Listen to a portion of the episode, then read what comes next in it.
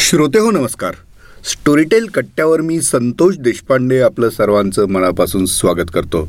तर आता दिवाळी संपलेली आहे पण स्टोरीटेलवर गोष्टींचे धमाके मात्र अजूनही चालू आहेत आणि असणारही आहेत.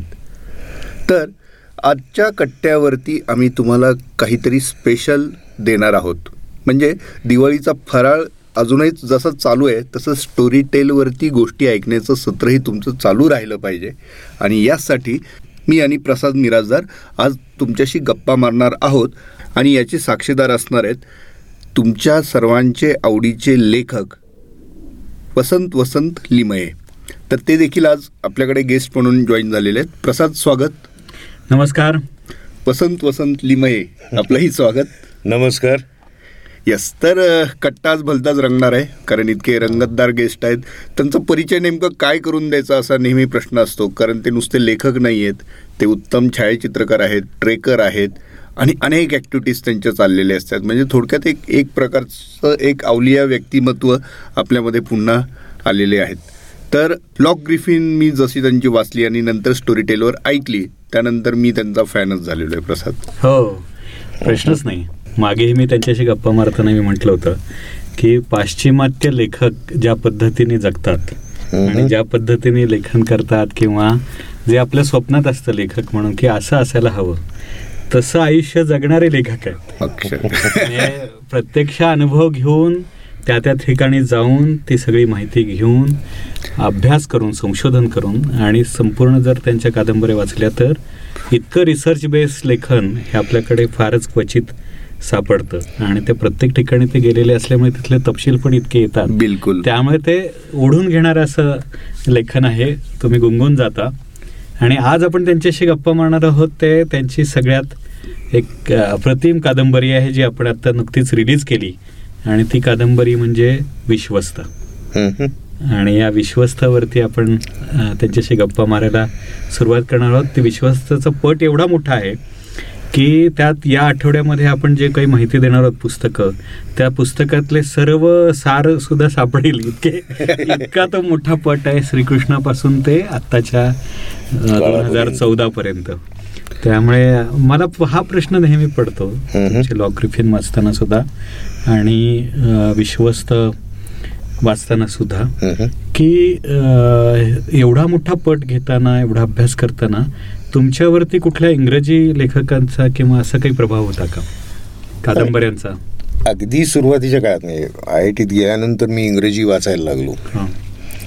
तोपर्यंत घरी एकतर वातावरण वडील शिक्षक त्यामुळे आणि ते इंग्लिश आणि मॅथ्सचे त्यांचे क्लासेस होते. त्यामुळे खूप चांगलं इंग्रजी कानावरून गेलं होतं. पण कदाचित माझ्या आळशीपणामुळे मराठी वाचन भरपूर होतं परंतु इंग्रजीकडे फारसा वळलेलं नव्हतो तर आय टीच्या काळामध्ये कादंबऱ्या वाचणं किंवा इंग्रजी हे सुरू हो. झालं तर त्यातली काही लेखक म्हणजे Frederick Forsyth. Robert Ludlum Dan Brown. किंवा जॅक हिगिन्स हो.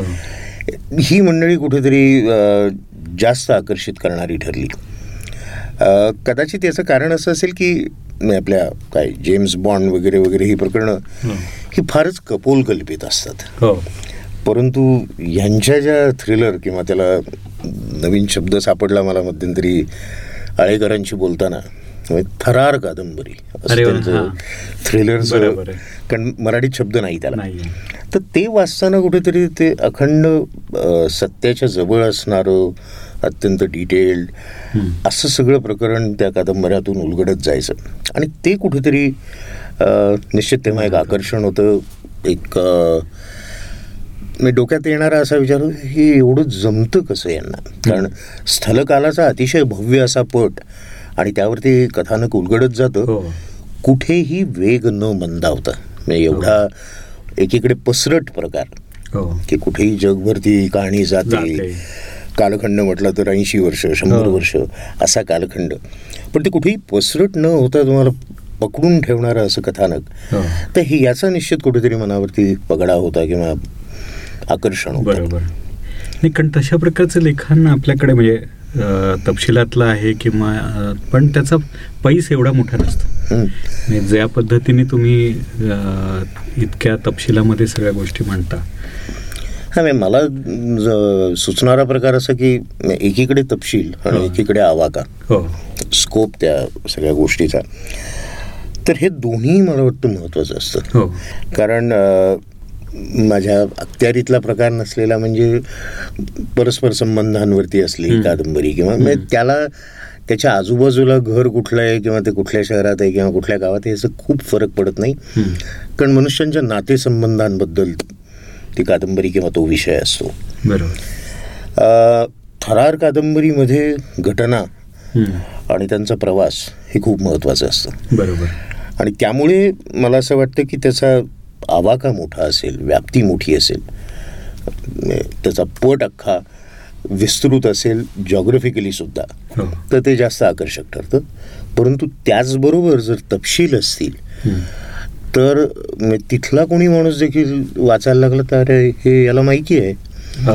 असं जे एक रिॲक्शन असतं म्हणजे गमतीशीर एक उदाहरण मला नेहमीच आठवतं म्हणजे लॉग्रिफिनच्या वेळचं. तर त्या त्यातलं एक मेन कॅरेक्टर डोंबिवलीहून विटेला जायचा. बँकेत नोकरीला आणि त्याची स्टँडर्ड काहीतरी सकाळची गाडी असणार संध्याकाळी एक सहा साडेसहाच्या सुमारास कुठली तरी फास्ट लोकल डोंबिवली फास्ट तर ही दोन हजार सालातलं संदर्भ होता तो. म्हटलं जायला लोकलचं टायमिंग मिळेल का? टाइम टेबल मिळेल का? आणि म्हणून मी जरा शोधाशोध करायला सुरुवात केली. पण मी अस्वस्थ होतो. म्हणजे काहीतरी मी सहा तेवीस म्हणून ठोकून दिले होतं. लिहिताना. पण ते मला स्वस्थ बसून देत नव्हतं.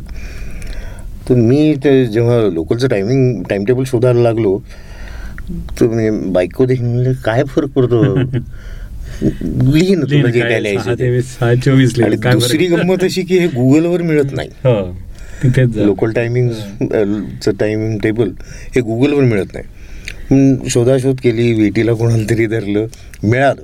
दोन हजारच आणि मग ती सहा सत्तावन्नची सहा सत्तावीसची असनगाव फास्ट निघाली अरे वा तर ते तसा उल्लेख कादंबरीत येतो नाही मी खरं जे म्हणतात ना असं तपशिलांवरनं लक्षात आलं की असं म्हणतात की गॉड इन डिटेल्स.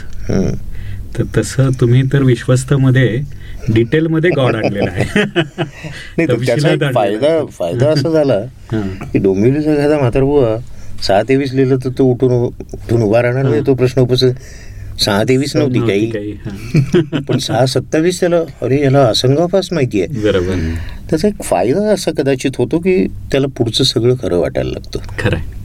तर मग हेच मला विश्वस्तबद्दल विचारायचं आहे की श्रीकृष्ण किंवा त्या सगळ्या भारतीय संस्कृतीशी जेव्हा नाळ जोडली जाते तेव्हा ह्या सगळ्या गोष्टी जशा आपण दाविंची कोडमध्ये म्हणू की त्यांनी ख्रिश्चन ह्याच्याशी कनेक्ट केलंय. बरोबर. तसं इथे भारतीय सगळ्या संस्कृतीशी कनेक्ट करण्याकरता या प्रकारच्या रचना कॅरेक्टर्स ह्या वापरले जातात का? म्हणजे लेखक म्हणून काय विचार केला? मी प्रामाणिकपणे सांगायचं तर लॉ ग्रिफिन आली तिचं स्वागत झालं गाजायला लागली. तर एक सहा आठ महिने मी त्या मजेत होतो. पण साहजिकच त्याच्या जोडीला प्रश्न यायचा पुढे काय? तर मी एक डोक्यात ठरलं होतं म्हणजे लॉक ग्रिफिन ही एका मध्यवर्ती घटनेच्या भोवती फिरत जाणारी कादंबरी हो. आहे राजीव गांधी हो. हत्या.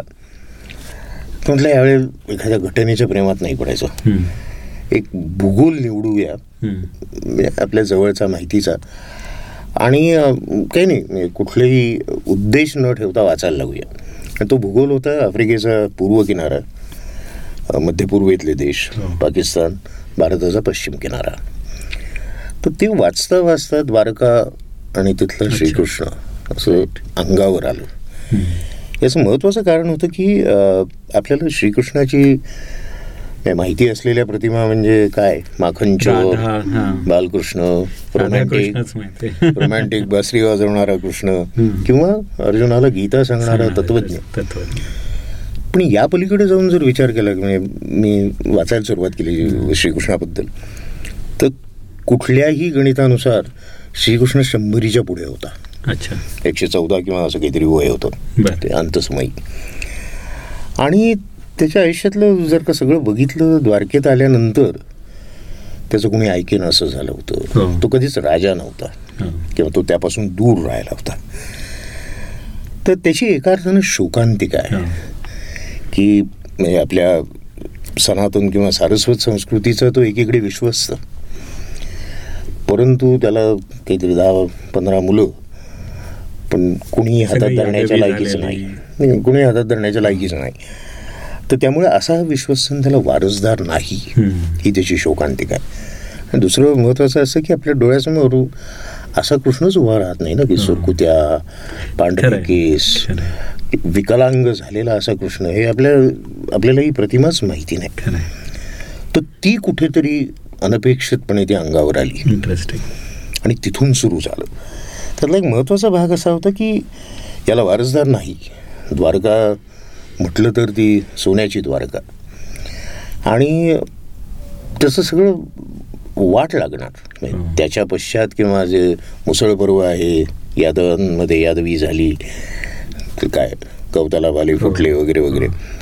पण त्या सगळ्या प्रकारानंतर त्या द्वारे द्वारकेचं पूर्णपणे ऱ्हास होणार किंवा ते उद्ध्वस्त होणार हे श्रीकृष्णाला कळत असणार. बरोबर. सर्वज्ञ. सर्वज्ञ असल्यामुळे. तर त्याची त्यांनी काहीतरी व्यवस्था करून ठेवलेली असणार. म्हणजे त्या वैभवाची. आणि नंतर तेव्हा म्हणतात की प्रचंड मोठं लाट आली किंवा सुनामीसारखं काहीतरी प्रकरण द्वारका बुडाली असं वर्णन आहे द्वारका बोर्ड होय. नाही, अर्जुनाने ते पाहिलेलं आहे.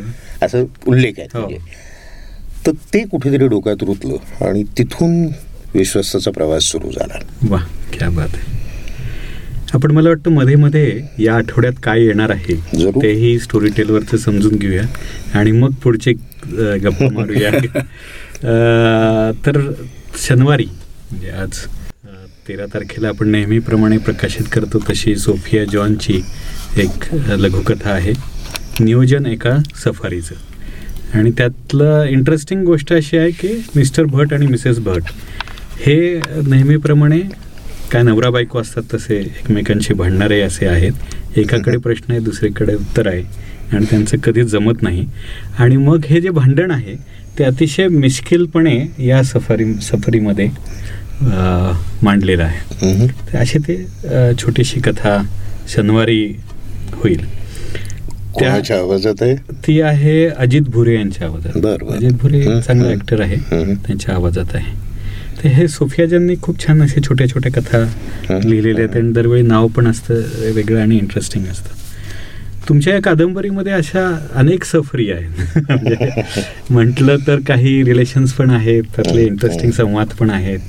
तर संवाद लिहिताना तुम्ही काही वेगळा विचार करता का?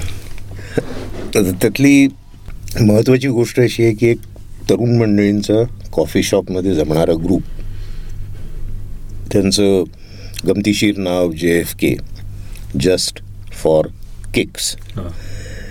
आणि त्यामुळेच ती सगळीच मंडळी एका अर्थानं भटकंती करणारी इतिहासाचं वेड असलेली आणि इतिहास संशोधक असण्यापेक्षा ऐतिहासिक रहस्यांचा उलगडा करण्यासाठी त्याच्यामागे लागणं. असा त्यांचा छंद बरोबर तर मग त्याला ते प्रोजेक्ट म्हणतात. आणि असा. प्रोजेक्ट चालू असेल तेव्हा त्यांचं एक छोटंसं आउट हाऊसमध्ये भांडारकर रोडला ऑफिस आहे. हो. त्याचं माझ्या परिचित होतं ना तिथे. कोलाज हॉटेल हो. सुरुची पूर्वी नाव होतं का त्याचं? सुरुची पूर्वीचं नाव. पूर्वीचं दामल्यांचं. अच्छा. मला वाटतं दामल्यांचंच आहे. ती नावं थोडीशी तुम्ही जे. भंडारकर रोडचं ते साने डेअरीच्या शेजारचं हो. ऑफिस ते तसं जकातदारांचं ऑफिस. होतं.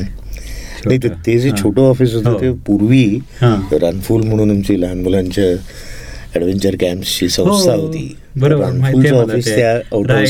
राईट आलं लक्षात त्यांनी रूप बदललं आणि ते ओव्हल ऑफिस हां. तर ह्या मंडळी ही मध्यवर्ती मंडळी आहेत पाच जण त्या जे एफ के टीममधली म्हणजे अ, मकरंद आपटे मॅक हो. अनिरुद्ध अन्या किंवा शाबी म्हणजे शब्बीर. बरोडाला बरोडावाला. हो. आणि जोआन. स्कॉटलंडची मुलगी. स्कॉटलंडची मुलगी जोआन. हो. त- आणि प्रसाद. हो. असे ते पाच जण. आता ह्या तरुण मंडळीतले संवाद आणि तुम्ही लिहित असतानाही मी. साठीच्या पुढे. गेलेलो होतो. तर ह्या तरुणांचा जो काही माहोल आहे किंवा त्यांचं जे काही बोलण्यातले प्रत्येक त्या त्या काळामध्ये त्या- त्या. काळामधलं लिंगो हो, बदलते अं, त्यांचे शब्द बदलतात त्यांच्या गमती जमती बदलतात. तर ते कसं आणायचं. तर मी घटनेच्या अनुरूप संवाद लिहिले होते. म्हटलं हे त्या मंडळींचं आहे तसं वाटतंय का? किंवा काय करावं त्यासाठी? आजकाल कॉम्प्युटरची सोय असल्या कारणाने मी धाडकन सगळे जे एफ केचे संवाद बाहेर काढले अच्छा. ते ए फोरची काहीतरी. चौसष्ट पासष्ट पानं झाली. बर. नंतर प्रदीप वैद्य नाटकवाला त्याला मी रिक्वेस्ट केली होती की बाबा रे नाटकाचा कुठला ग्रुप असेल किंवा तुमच्या ग्रुपमधले चार पाच जण असे मिळतील का? त्यात एक बाई. तरुण मंडळी. हो. तर असे ते एक दिवशी आले. त्यांना थोडक्यात ही कल्पना समजावून सांगितली की पाच पात्रे तुम्ही वाटून घ्या हा. प्रसाद आहे हा अनिरुद्ध आहे असं. आणि हे संवाद नाटकातले संवाद असल्यासारखे वाचायला लागा आणि मध्ये तुम्हाला जर का काही वाटलं की हे हे काय लिहिलंय. मी असं नसतं म्हटलं. तर तुम्ही त्या. पद्धतीने घ्यायला लागा क्या होतं आपण बघूया. आणि ते अख्खी पासष्ट पानं करायला लागली. नाहीत. एक पाच सहा पानामध्ये मला त्याचा लहेजा. त्या हँग आला किंवा लहेजा ते सापडलं. म्हटलं ठीक आहे एवढं पुरे मला पुरेसं आहे. आणि त्यांनी ते सगळे संवाद पुन्हा रिकास्ट केले.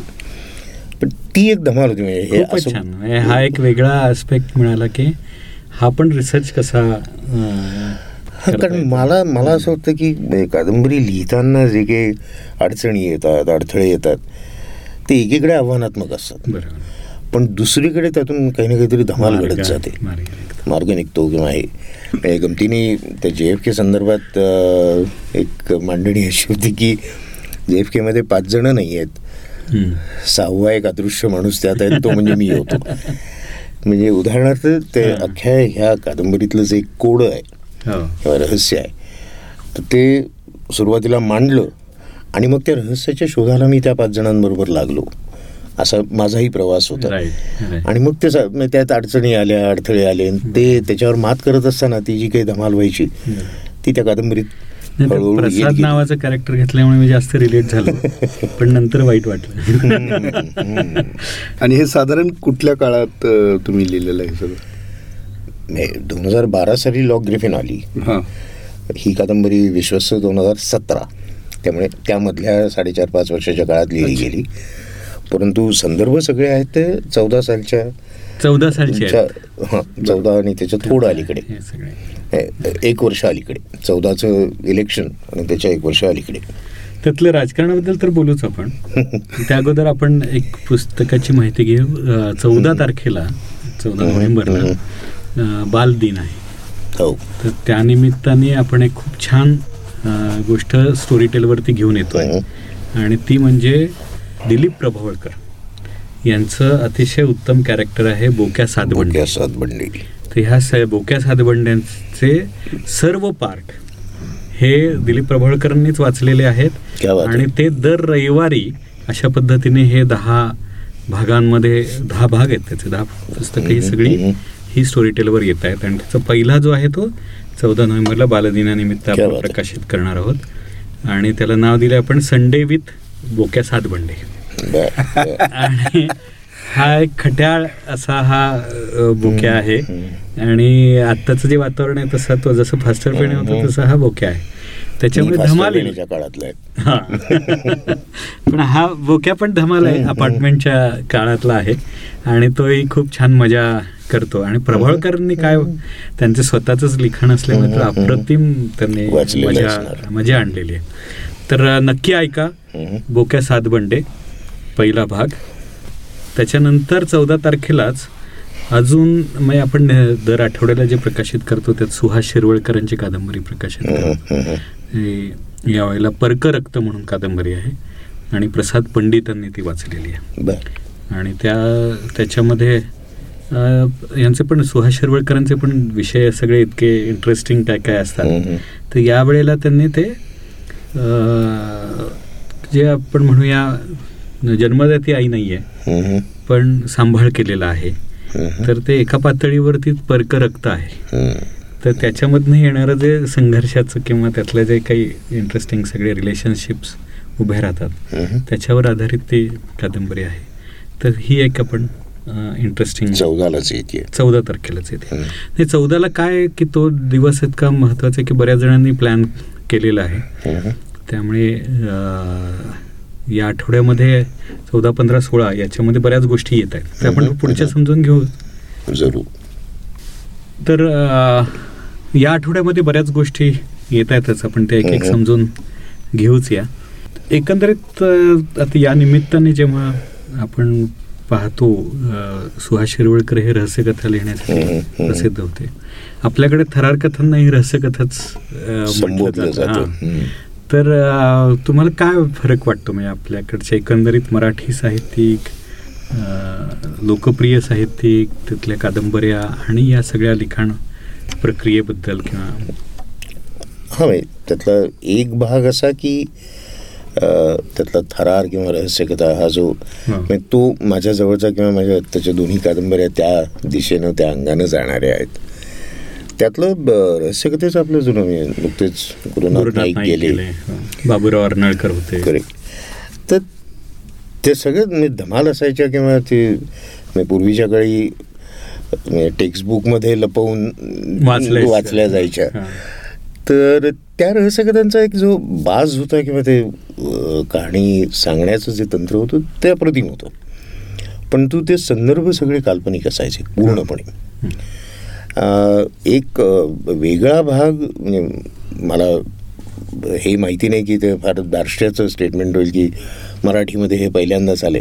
पण तू मगाशी तू जसं उल्लेख केलंस की रिसर्च करून सत्य आणि क कल्पित याच्या सीमारेषेवर खेळणारं जे कथानक आणि त्याबद्दल प्रयत्नपूर्वक ते लिहिणे हा प्रकार कदाचित म- मराठीमध्ये पहिल्यांदाच घडतोय. लॉग्रिफिनच्या Right. निमित्ताने किंवा विश्वस्त शोध सारखी कादंबरीमध्ये आली ती. या सगळ्या त्या अंगाने जाणाऱ्या कादंबऱ्या. आणि त्याच्यामध्ये कुठेतरी एक सत्याचा अंश असतो की जो अरेच्छा असं घडलं असेल? अशा भाषी म्हणजे मी एक दुसरा फरक करेन की इतिहासकालीन कादंबरी म्हणजे स्वामी वाचून लोक तो इतिहास समजायला लागतात. बरोबर. इतकं ते म्हणजे त्याच महत्त्वाच्या ते, संदर्भात. जसं नंदा खरे नागपूरचे हो, हो. ते जसं म्हणतात तसं ते इतिहासाच्या का आपल्या पण कादंबऱ्या आहे इतिहास म्हणजे काही गरकन माना वळाल्या आणि सरकन तलवारी निघाले असं नसतो. त्याच्यामध्ये अनेक पदर आणि अनेक हे असतात. तर तशा प्रकारे त्या ऐतिहासिक कादंबऱ्या आपल्याकडच्या ह्या एका नाट्यरूपानेच मांडल्या जातात. नाही तर त्यातले. गमतीशीर भाग या प्रकाशनाच्या वेळेला देगलूरकर आले होते.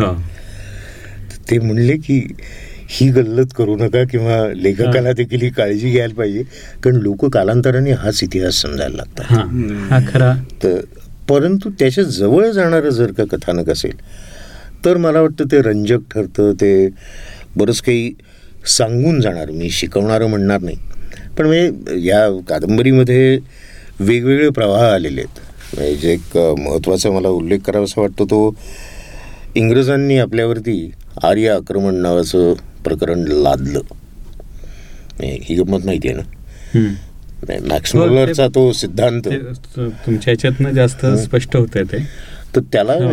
एकीकडे चक्क पैसे ऑफर करण्यात आले होते. त्यांनी घेतले? नाहीत. त्यांनी घेतले नाहीत असाही इतिहास. आहे.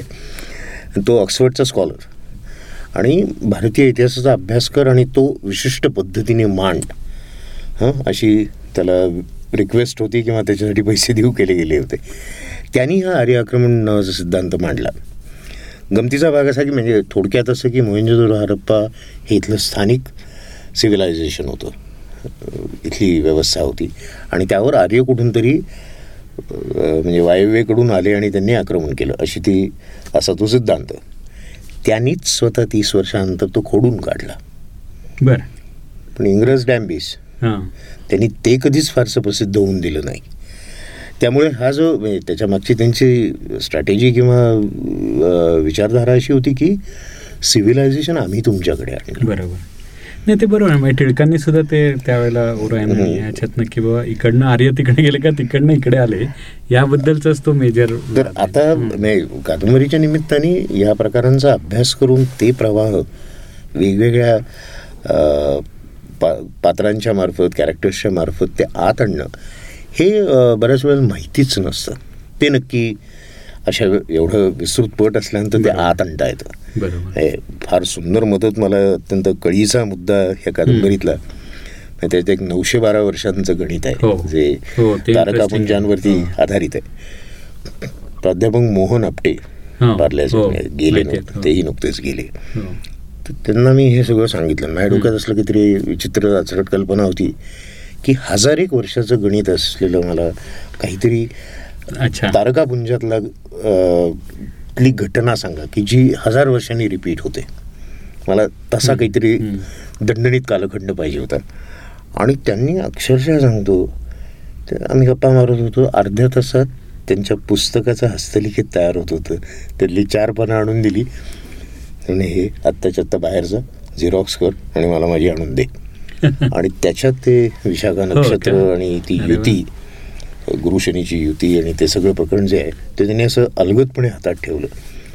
तर अशा गोष्टींवरती ते उभं राहत जातं आणि मग तिथे तो कालखंड कादंबरीत खूप महत्त्वाचा आहे. प्रश्नच नाही. त्याच्यात ते टप्पे पण छान आहेत ते.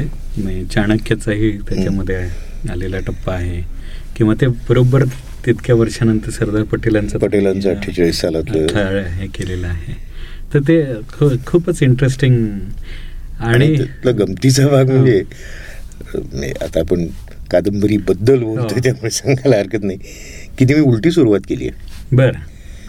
म्हणजे महत्वाची घटना माझ्या डोक्यात वेडा विचार आला होता तो. दहाशे सव्वीस गजनीच्या महमूदाची स्वारी हो. सोमनाथ. हो. तर तेव्हा ते कुठे होतं ते तपासलं तेव्हा ते खूप जवळ होतं. म्हणजे मोहनराव आपट्यांनी दिलेला संदर्भ आणि दहाशे. सव्वीस. म्हणजे ती तृतीया खरंच होती का? तृतीय आणि चतुर्थी असं अच्छा.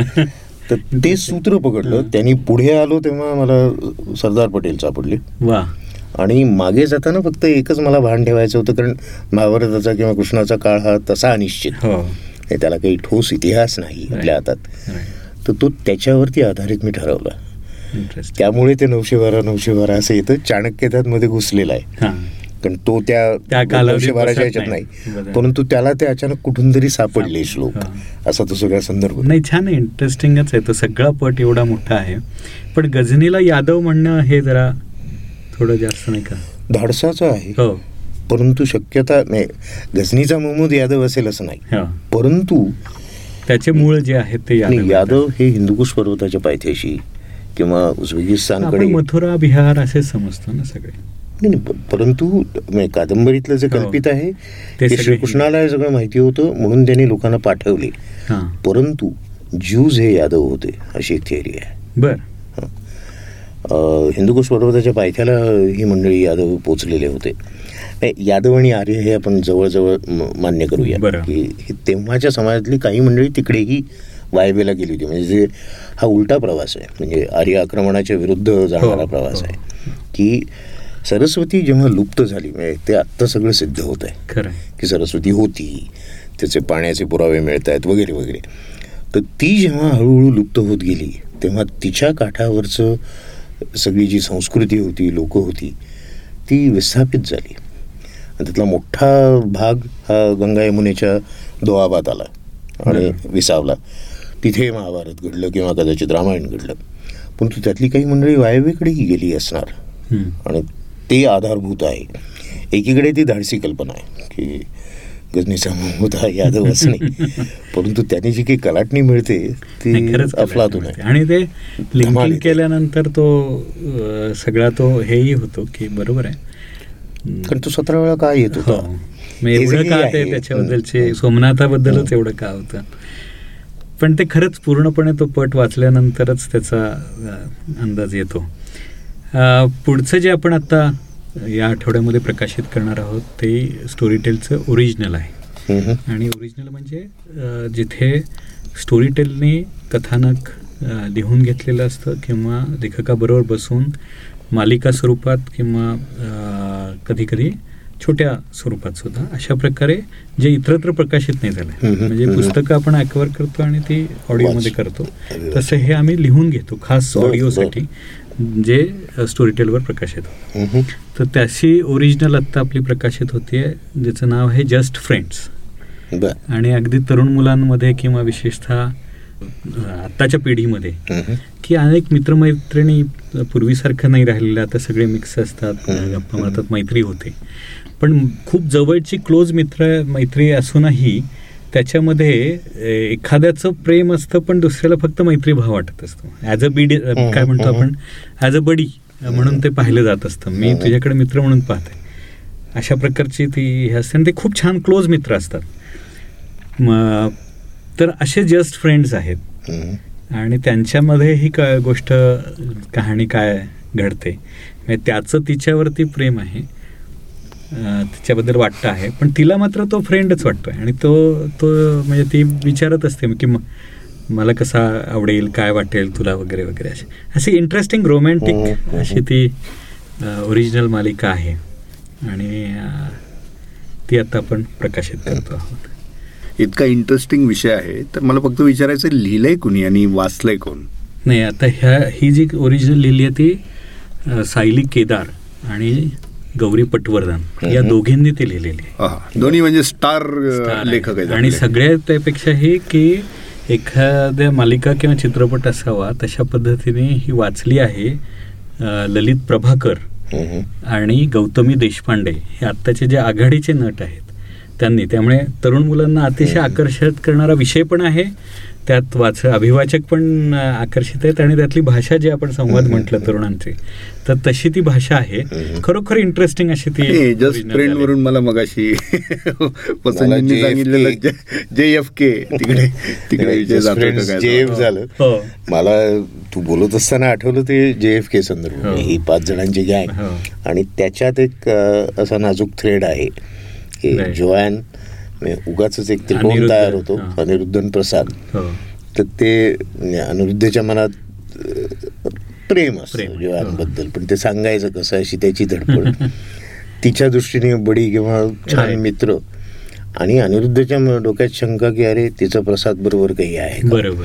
हे एक हा, वेगळाच ताण त्या अख्ख्या त्या कथानकात उलगडत जातो. अगदीच. आणि ती धमाल आहे. त्यामुळे मला जे हे छान. फ्रेंड्स वाचता ऐकताना हो ते डोक्यात आलं की जे एफ के राईट ह्या विश्वस्तमध्ये हे सगळ्या थ्रेड्स आहेत म्हणजे तरुण मुलं असल्यामुळे त्यांचे पण रोमॅन्स. आहे आणि हा थरार पण आहे मला ना वसंतजी अजून एक प्रश्न विचारायचा होता. की जेव्हा तुम्ही कुठलाही विषय हाताळता तेव्हा हा वाचणारा डोळ्यापुढे असतो म्हणजे वाचक डोळ्यापुढे असतो. स- सर्वात आधी का फक्त तुमचं कथानक तुमच्यासमोर असतं. मला वाटतं म्हणजे वाचकाचा विचार कधी येतो? नाही, मला याच्याहून आठवणारा भाग असा की मी थोडीशी नाटकात लुडबुड केली होती. तर स्टेजवरती काम करणे ॲक्टिंग करणे वगैरे वगैरे. अर्थात ते दुसऱ्याचे शब्द असतात. परंतु ते एकदा फुटलाईट्स लागले की प्रेक्षक दिसत नाहीत. त्यामुळे तो जो काही ती स्पेस ते जे काही वातावरण तो काळ याच्यात तुम्ही असताना तुम्ही ती गोष्ट उलगडत जाता किंवा जे काही घडतं ते उलगडत जातं. तर मला असं वाटतं की लिहिताना हे मला फारसं व्यवधान डोळ्यासमोर ठेवावं लागत नाही. याचं कारण असं की मी एका अर्थाने परफॉर्म करत असतो. जसं मगाशी तुम्ही म्हणालात की अदृश्यपणे मी एक प्रकारे तो नाही, कॅरेक्टरच तो एक त्या प्रवासातला भाग होता परंतु. प्रत्यक्ष कथानक उलगडताना ते जणू काही एखाद्या नाटकासारखं मांडलं जात असतं. आणि मी प्रेक्षक आहे हे माहिती असतं पण फुटलाईट्समुळे दिसत नाही. तर त्यामुळे स्पेसिफिकली प्रेक्षक किंवा वाचक हा डोळ्यासमोर नसतो. तर ते कथानक रंजक कसं होईल गुंतवून ठेवणारं कसं होईल याकडे जास्त लक्ष राहतं. आणि मग म्हणजे महत्त्वाचा भाग असा की एवढं मोठा विषय घेताना कुठेतरी इंजिनिअरिंग केल्याचाही फायदा होतो याचं कारण असं की ते रचनात्मकदृष्ट्या आधी बांधलं जातं. कारण मला कादंबरीचं शेवट माहिती नसेल तर मला नाही लिहिता यायचं कदाचित. बरोबर. त्यामुळे सुरुवात कुठे होते शेवट कुठे होतो साधारणतः व्याप्ती काय? मी चॅप्टरची संख्या ठरवून त्याचा एक्सेल शीट वगैरे वगैरे इथपर्यंत सगळं मांडतो. बॅक वर्किंग जरुरीच आहे ना एवढा? आणि मग खरी धमाल यायला लागते. कारण हे एकदा कादंबरीसाठी डिझाईन करणे हा शब्द जरा ऐकताना. विचित्र वाटेल. परंतु ते तयार असल्यानंतर मी बऱ्याच वेळेला उलटसुलट क्रमाने चॅप्टर लिहिलेले आहेत. परंतु ते बेमालूमपणे आधीच्या चॅप्टरशी आणि नंतरच्या चॅप्टरशी जुळतात. याचं कारण त्याच्यामागे डिझाईन असतं. आणि तो खूप फायदा होतो. परंतु त्याच्यात मी तो प्रेक्षक जसा नाटकाच्या याच्यातला तसा वाचक असतोच. पण त्याला मी काही विशेष त्याच्यासाठी ते फोकस करावं लागत नाही. तो आहेच आहे हे तुम्हाला माहिती नाही, कुठल्याच्या पलीकडे आहेत ते. हे डोळ्यासमोर असतं. परंतु तुम्ही त्या काळात जेवढे मुराल तुम्ही आणि बऱ्याच वेळेला एक भाग असा होतो की त्या त्या कॅरेक्टर्समध्ये शिरून तुम्ही तो प्रवास करत असता. ते किती रंजक होईल ते किती सत्याच्या जवळ जाणार असेल किंवा ते नातेसंबंध. तर त्यामुळे हे कादंबरी लिहिताना वेगळं नाटक आहे असं मी म्हणेन. आणि तर ते अंगावर येतं. इंटरेस्टिंग कारण नाही- नाहीतर काय ते स्टेज थिएटरमधलं ते असतं कुठेतरी पुण्याला कोथरूडमध्ये. पण तिथे उभं राहतं कदाचित शेक्सपियरचं हॅमलेट हा जो काही प्रकार आहे तो तिथे कुठेतरी अनुभवायला मिळतो आणि ती प्रामाणिकपणे सांगायचं तर ती लेखनामधली ती धमाल आहे. खरं आहे आणि नकाशे हे तर तुमचा फार आवडता विषय कारण तुम्ही स्वतः गिर्यारोहक आहात आणि तरुणालाही नाही तुम्ही तरुण आहातच पण नवतरुणांनाही लाजवेल. आ, इतका उत्साह सळसळत आहे मला वाटतं परवाच तुम्ही म्हणजे कोरोनाच्या काळातही तुम्ही बाहेर होतात काही काळ उझबेकिस्तानला. त्यानंतर आत्ताही परवा तुम्ही फिरलेला. आहात केदारनाथ. जिथे जिथे आपण जाऊ तिथून नवीन सतत शोधत राहणं हे एक शोधक वृत्ती आणि इकडे संशोधक वृत्ती अशा दोन्ही हे असल्यामुळे तर नकाशांमुळे एक भाग असा होतो की ज्यांची नकाशाशी ओळख आहे ते पटकन तिथे पोचतात. बाकीयांना कदाचित तो नकाशा पाहतील नाही पाहतील परंतु जे पाहणारे विशेषतः तरुण पिढी ही पटकन त्या नकाशावरती अरेच्छा इथे आहे होय. त्यामुळे ते त्या भागात पोचणे कारण एका अर्थाने नाही मग अशी मी ते जोडलं नाटक किंवा कादंबरी.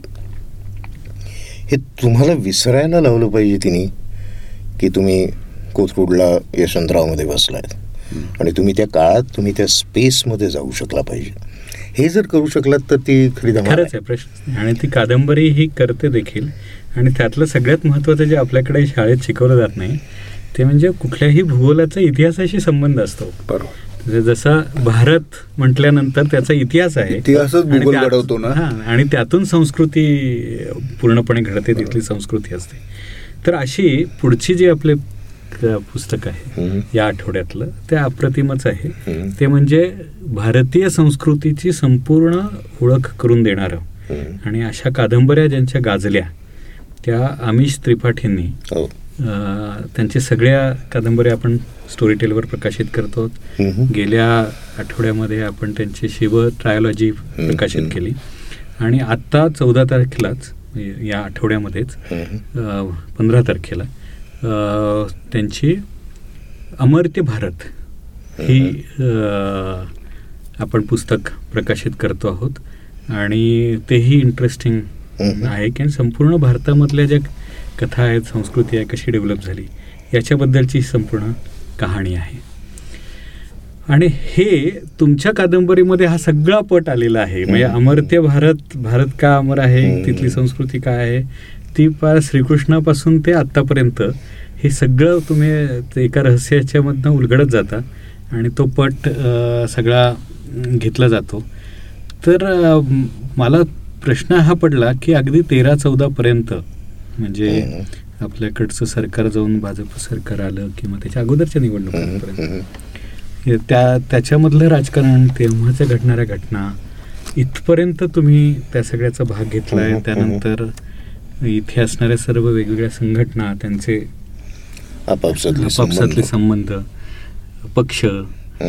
तर ह्या सगळ्याचं बघताना तुम्ही आत्ताच्या या सगळ्यांवरती काही कॉमेंट करू इच्छिता? विश्वस्त वारसदार म्हणून त्याच्याकडे बघताय? किंवा आपले नेते जे आहेत त्याच्याशी जुन्या सगळ्या याच्याशी सांगड घालू इच्छिता? नेमकं काय विचार आहे? एक भाग असा की सुरू होते श्रीकृष्णापाशी. हो. तो विश्वस्त आहे आणि त्याच्याकडे वारसदार नाही. वेगवेगळ्या कारणांनी नमोकडे पाहत असताना ते कुठेतरी जाणवत गेलं. की झपाटलेला माणूस आहे. चुका करत असेल? कोण नाही करत. परंतु एक त्याला दिशा आहे. नाही आता मी केदारनाथला जाऊन आलो. हो. तर प्रकर्षाने जाणवणारी गोष्ट अशी होती की आत्ता त्यांनी काय केलं? केदारनाथ त्यांचं खूप लाडकं. हो. म्हणजे ते जेव्हा दोन वर्ष गायब होते सतराव्या अठराव्या वर्षी तेव्हा ते केदारनाथ जवळच्या गरुड चट्टीला राहायला होते हो. हे आत्ता मला सापडलं या केदारनाथच्या ट्रिपला परंतु त्यांचा केदारनाथशी अत्यंत जवळचा संबंध शिवाचे उपासक. आणि आत्ता त्यांनी जे स्मारक अनावरण झालं. आदिशंकराचार्यांच्या मूर्तीचं त्या संदर्भातला भाग असा आहे की आठव्या शतकाच्या सुमारास आदिशंकराचार्यांनी पुन्हा हिंदू धर्माचं किंवा सनातन सारस्वत संस्कृतीचं पुनरुज्जीवन केलं. हो. कारण तोपर्यंत बौद्ध धर्माचा प्रचंड पगडा आलेला होता. त्यानंतर एक एक वादळं किंवा आक्रमणं येत गेली. मुघल सत्ता आली इंग्रज आले. परंतु तरीही ती संस्कृती टिकून राहायला कुठेतरी त्याचा संदर्भ शंकराचार्यांशी आहे. आणि त्यांचं स्मारक आता त्या माणसाने अनावरण केलं. दोन हजार तेरा साली जिथे प्रलय झाला त्याचं पुनरुज्जीवन किंवा पुनर्विकास करत असताना ते आणणं हे मला वाटतं म्हणजे याला एक द्रष्टेपण लागतं. की जे दुर्दैवानं सहसा आपल्याकडच्या राजकारणात सापडत नाही तर त्या अर्थाने तो मला वारसदार म्हणून जवळचा वाटायला लागला. अच्छा. नमो. नाव बदललं अर्थातच. हो. परंतु त्याची गंमत अशी आहे की त्या वारसदाराकडे खरोखरच विश्वस्त आहे का नाही. अशी संभ्रमावस्था आहे. एकीकडे असं समजलं जातं की म्हणजे राष्ट्रीय R S S R S S. ते विश्वस्त आहेत हो. का नाही आहेत वगैरे असा संभ्रम आहे तर म्हणून ते माधवरावांची कॅरेक्टर हो. त्या कादंबरीत संघाचा पण तुमचा अभ्यास काही तर ठिकाणी तुम्ही भूगोल तर. तसाच्या तसाच मांडलाय हम्म. पण जरी नावं बदलली असली तरी पण अनेक चेहरे डोळ्यासमोर येतात. कारण म्हणजे त्याच्यासाठी मी आर एस एसचा इतिहास वाचला. हां.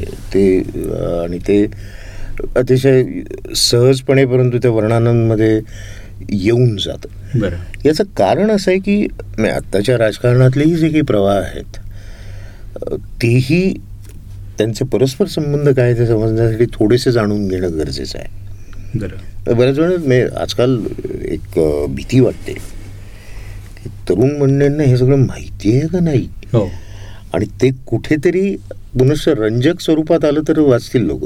म्हणजे हा मी हा दोष स्वीकारायला तयार आहे की लोकांनी ह्यातला संघाचा इतिहास वाचून अरे च्या संघ असा आहे का? असं म्हटलं तर फरक पडत नाही कारण ते सत्याच्या जवळ जाणार आहे. इतिहासाच्या जवळ जाणार आहे. तर हे जे काही प्रभाव आपल्या राजकारणातले आपल्या भारतवर्षातले. आणि त्यांच्यात आत्ता घडणाऱ्या गमती जमती ह्या देखील त्या एक नाट्याचा भाग बनून येतात. त्यामुळे ते जिवंत होतं आणि नाही प्रश्नच नाही खूपच जिवंत कादंबरी झालेली आता असंच जे तरुण मुलांना माहिती नाही. आपल्याकडे. अशा प्रकारचे आपला आम्ही एक जाणीवपूर्वक प्रयत्न केलेला आहे. म्हणजे आपण नुसतं ऐकलेल्या असतात गोष्टी पण पुराणातल्या गोष्टी आपल्याला माहिती नसतात. आणि नेमक्या काय आहेत तेही माहिती नसतात बरोबर. तर अशा पुराणातल्या गोष्टींचं आम्ही एक पूर्ण मालिकाच केलेली आहे. जी संजय सोनवणेंनी लिहिलेली आहे. आणि उदय सबनीसांनी वाचली आहे. आणि त्याचं नाव आहे देव दानव आणि मानव. म्हणजे ह्या तिन्हींचा जो संबंध आहे देवांचा दानवांचा आणि मानवाचा. त्यातनं ह्या पुराणातल्या कथा सगळ्या आलेल्या आहेत. तर यापैकी आत्ताची जी कथा आहे ती आहे अ, च्यवन ऋषींची. च्यवन आणि सुकन्या. यांच्यामधले संबंध आणि च्यवन ऋषींची क आपण आपल्याला च्यवनप्राश माहिती आहे. त्याच्यामुळे तशा प्रकारचे काय तारुण्य वाढवणारे औषध शोधणारे म्हणून. च्यवन ऋषी माहिती आहेत. पण त्यांची कथा माहीत नाही आहे. तर ती ऐकण्यामध्ये मजा आहे. आणि ती आता रिलीज होईल. ती ऐका आणि अजून तरुण व्हा. गुरुवारी. तर हा आठवडा म्हणजे खूपच भन्नाटच आहे. संपूर्ण संस्कृती समजून घेणारा. आणि या निमित्ताने आपण सगळ्या भारतीय संस्कृतीबद्दल पण ते आत्तापर्यंत असा सगळा इतिहास पाहिला. आता शेवटचा प्रश्न मला असा पडतो की पुढ पुढं काय? जो तुम्हाला लॉ ग्रिफिन नंतर विचारला तोच विश्वस्त नंतरचा प्रश्न आहे. की पुढे काय आहे ते आम्हाला कळू शकेल का? नाही मॅम मी काय थरार कादंबरी किंवा उत्सुकता ताणणे हं यावर विश्वास आहे. परंतु प्रश्नाला सोपं उत्तर द्यायचं तर तिसरी कादंबरी काम चालू आहे लिहायला सुरुवात झाली आहे. वा सहा आठ महिन्यात हातात स्टोरी टेलवर पहिल्यांदा प्रकाशित करूया. माझी हरकत नाही पण तू काय आधी ऑडिओ आणि नाही? माझी हरकत नाही. कन्सेप्ट म्हणून वेगळा आहे हो तर तसं चालू आहे एक छोटा रेफरन्स मला बोलताना इतिहास भूगोल वगैरे वगैरे. एक गमतीची गोष्ट मला सापडली आणि ती खरंच म्हणजे पुढे कोणीतरी कदाचित त्याचा अभ्यास करेल चौलला. चौल हे बंदर होतं. हो. म्हणजे अगदी एलिफंटा केव्समधल्या शिलालेखात सापडतं आणि ते प्राचीन बंदर आणि ते एका अर्थानं गायब झालं. गायब झालं म्हणजे आज चौलला कुठेही समुद्राचं पाणी लागत नाही. तर हे तिथे गेलेले असताना म्हणजे तो माझ्या बऱ्यापैकी जवळचा भाग गरुडमाचीच्या जवळ तर तिथे असताना म्हटलं ही काय भानगड आहे? मग ते इतिहास संशोधक भेटले डेक्कन कॉलेजचे एक गृहस्थ भेटले आणि त्यांनी सांगितलं की मडफ्लॅट्स म्हणून तिथे प्रकार आहे. तर रेवदंडा हं. दक्षिणोत्तर पसरलेलं बेट आहे त्याच्या अलीकडे खाडी होती आणि त्यानंतर चौल हे बंदर होतं त्यामुळे ते अतिशय सुरक्षित बंदर कारण ते. बेट. समोर आहे. नंतर कधीतरी ती खाडी बुजली किंवा भरली. त्यांनी जो प्रकार तयार होतो त्याला मडफ्लॅट्स म्हणतात आणि ते. तिथे फारसं काही उगवत नाही ते रेताड आणि पिवळसर पट्टा दिसतो जो खोटी झुडपं पण झाडं वगैरे अजिबात नसतात. आणि तो लांबच्या लांब पट्टा दिसतो रेवदंडीच्या मागे. आणि त्याच्या आतमध्ये चौल आहे. हे नाला सोपारा. म्हणजे शूरपारक. हो. सोपारा ही शूरपारक हो. बनतो तिथे चुकून आम्ही भटकत भटकत एका डोंगरावर गेलो हिरा डोंगरावर. आणि तिथून मी खाली पाहतो म्हटलं हे शूरपारक बंदर कसं काय होतं? हा. कारण उत्तरेकडे वैतरणा आहे. हो. पश्चिमेला समुद्र आहे. आणि हे पुन्हा शूरपारक आतमध्ये हो. तर तिथे चक्क तसा तो पिवळसर पट्टा दिसला म्हटलं बहुधा हेच तिथेही. घडलं असावं हे- या पटकंतीत किंवा हे जेव्हा असलं काहीतरी सापडतं ना फार मजा येते. आणि ते कादंबरीतही आलंय. शूरपारकच्या हो संदर्भात हम्म. नक्कीच तर ते मग असे अचानक स्ट्राईक झालं म्हटलं हो पण अ, वसंतजी आता तुम्ही उल्लेख केला हं. हा खूपच छान सांगितलं की अशा नवीन नवीन गोष्टी उलगडत राहिल्या विश्वस्ताच्या आधी आणि आता नवीन कादंबरी तुमची आता. जी येते त्या दरम्यान लॉक ग्रिफिन नंतरचे वसंत वसंत लिमये आणि विश्वस्त नंतरचे यात. तुम्हाला स्वतःला काय फरक वाटतं किंवा अशा काय नवीन गोष्टी अजून तुम्हाला आढळल्या नवीन गोष्टी प्रामाणिकपणे सांगायचं तर सापडत जातात म्हणजे त्याला माझ्यासारख्या भटक्या माणसाला विचार करून ते करावं नाही लागत. परंतु अ, लॉक ग्रिफिननंतर नाही, लॉक ग्रिफिनच्या आधी एक पोटात दगदूग होती. की अरे जमणार का हे एवढा मोठा विषय? लॉक ग्रिफिननंतर ते बरंच कमी झालं. त्यामुळे आता कथानक अंग म्हणजे मांडताना ती भीती नसते की मी मांडणार कसं आहे. ते जास्तीत जास्त धमाल कसं होत जाईल याकडे लक्ष आणि यासाठी संदर्भ. पण एक महत्त्वाचा भाग म्हणजे मला जाणवणार की मी हा जो शूरपारक आणि चौलचा उल्लेख केला माझ्या डोक्यात काहीतरी असतं म्हणून मी एखाद्या जागी जातो. अभ्यासासाठी रिसर्चसाठी. परंतु तिथे गेल्यानंतर मी स्पंजसारखा वागतो. जे मिळेल ते. घ्या. आणि नंतर त्यातलं काय कसे संदर्भ जोडता येतील बरोबर. याच्यात बऱ्याच वेळेला अतिशय मस्त गोष्टी मिळतात. वा. तिथल्या कहाण्या मिळतात तिथलं तिथला इतिहासातला एखादा संदर्भ मिळतो आणि मग ते कथानकात येतो. त्यामुळे मी काहीतरी कथानकाच्या एका संदर्भासाठी तिथे पोचलेला असतो पण येताना दुसरंच काहीतरी आणखीन घेऊन येतो. तर ही खरी म्हणजे ते लेखन करणे परंतु त्याच्या जोडीनं हा प्रवास करणे किंवा अभ्यास करणे हे तितकंच धमाल असतं वा. हे आज खरंच छान गप्पा झाल्या विश्वस्तावरती आणि मला खात्री आहे की जे कोणी हे सगळं ऐकतायत ते प्रत्येकजण विश्वस्त नक्की स्टोरी टेलवरती ऐकेल. कारण उत्सुकता खूपच ताणली गेलेली आहे. तर मित्र हो आत्ता आपण गप्पा ऐकल्या स्टोरीटेल कट्ट्यावरती. या कट्ट्यावरती तुम्ही ऐकता या आठवड्यात नवीन काय येणार आहे या पुस्तकांपासून ते आपल्या कट्ट्यावरती येणाऱ्या गेस्टच्या मनात किंवा जे पाहुणे आहेत त्यांच्या मनात काय काय गोष्टी चाललेल्या आहेत या सगळ्यांची रंजक उलगड इथं होत असते. आणि आज आपल्याला लाभले होते वसंत वसंत लिमये प्रसिद्ध लेखक आणि ज्यांची नुकतीच लॉक ग्रिफिननंतर आलेली कादंबरी विश्वस्त स्टोरी टेलवर ऐकण्यासाठी तुम्हाला सर्वांना उपलब्ध आहे. मी तर आजच सुरू करतोय कारण विश्वस्त जर ऐकली नाही या गप्पा ऐकल्यानंतर तर मग मी काय वाचणार भविष्यात हे मला कदाचित कळणार नाही. त्यामुळे मी तर ऐकायचं ठरवलेलं आहे आजच. तुम्हीही ऐकाच ऐका आणि प्रसाद तू तर ऐकतोच आहेस. हो मी तर पूर्ण ऐकली वाचली विश्वस्ताबद्दल म्हणून तर एवढ्या गप्पा मारू शकतो. क्या बात आहे. तर वसंतजी तुम्ही वेळात वेळ काढून आज इथे आलात. त्याबद्दल तुमचं पुन्हा एकदा धन्यवाद. पूर्वक आभार. आपण लवकरच पुन्हा एकदा नवीन विषय घेऊन कट्ट्यावरती जरूर भेटूया. कसं जमतंय बघूया. निमित्त काढा. आता प्रसादनी त्याचा सुतोवाच केलेलाच आहे.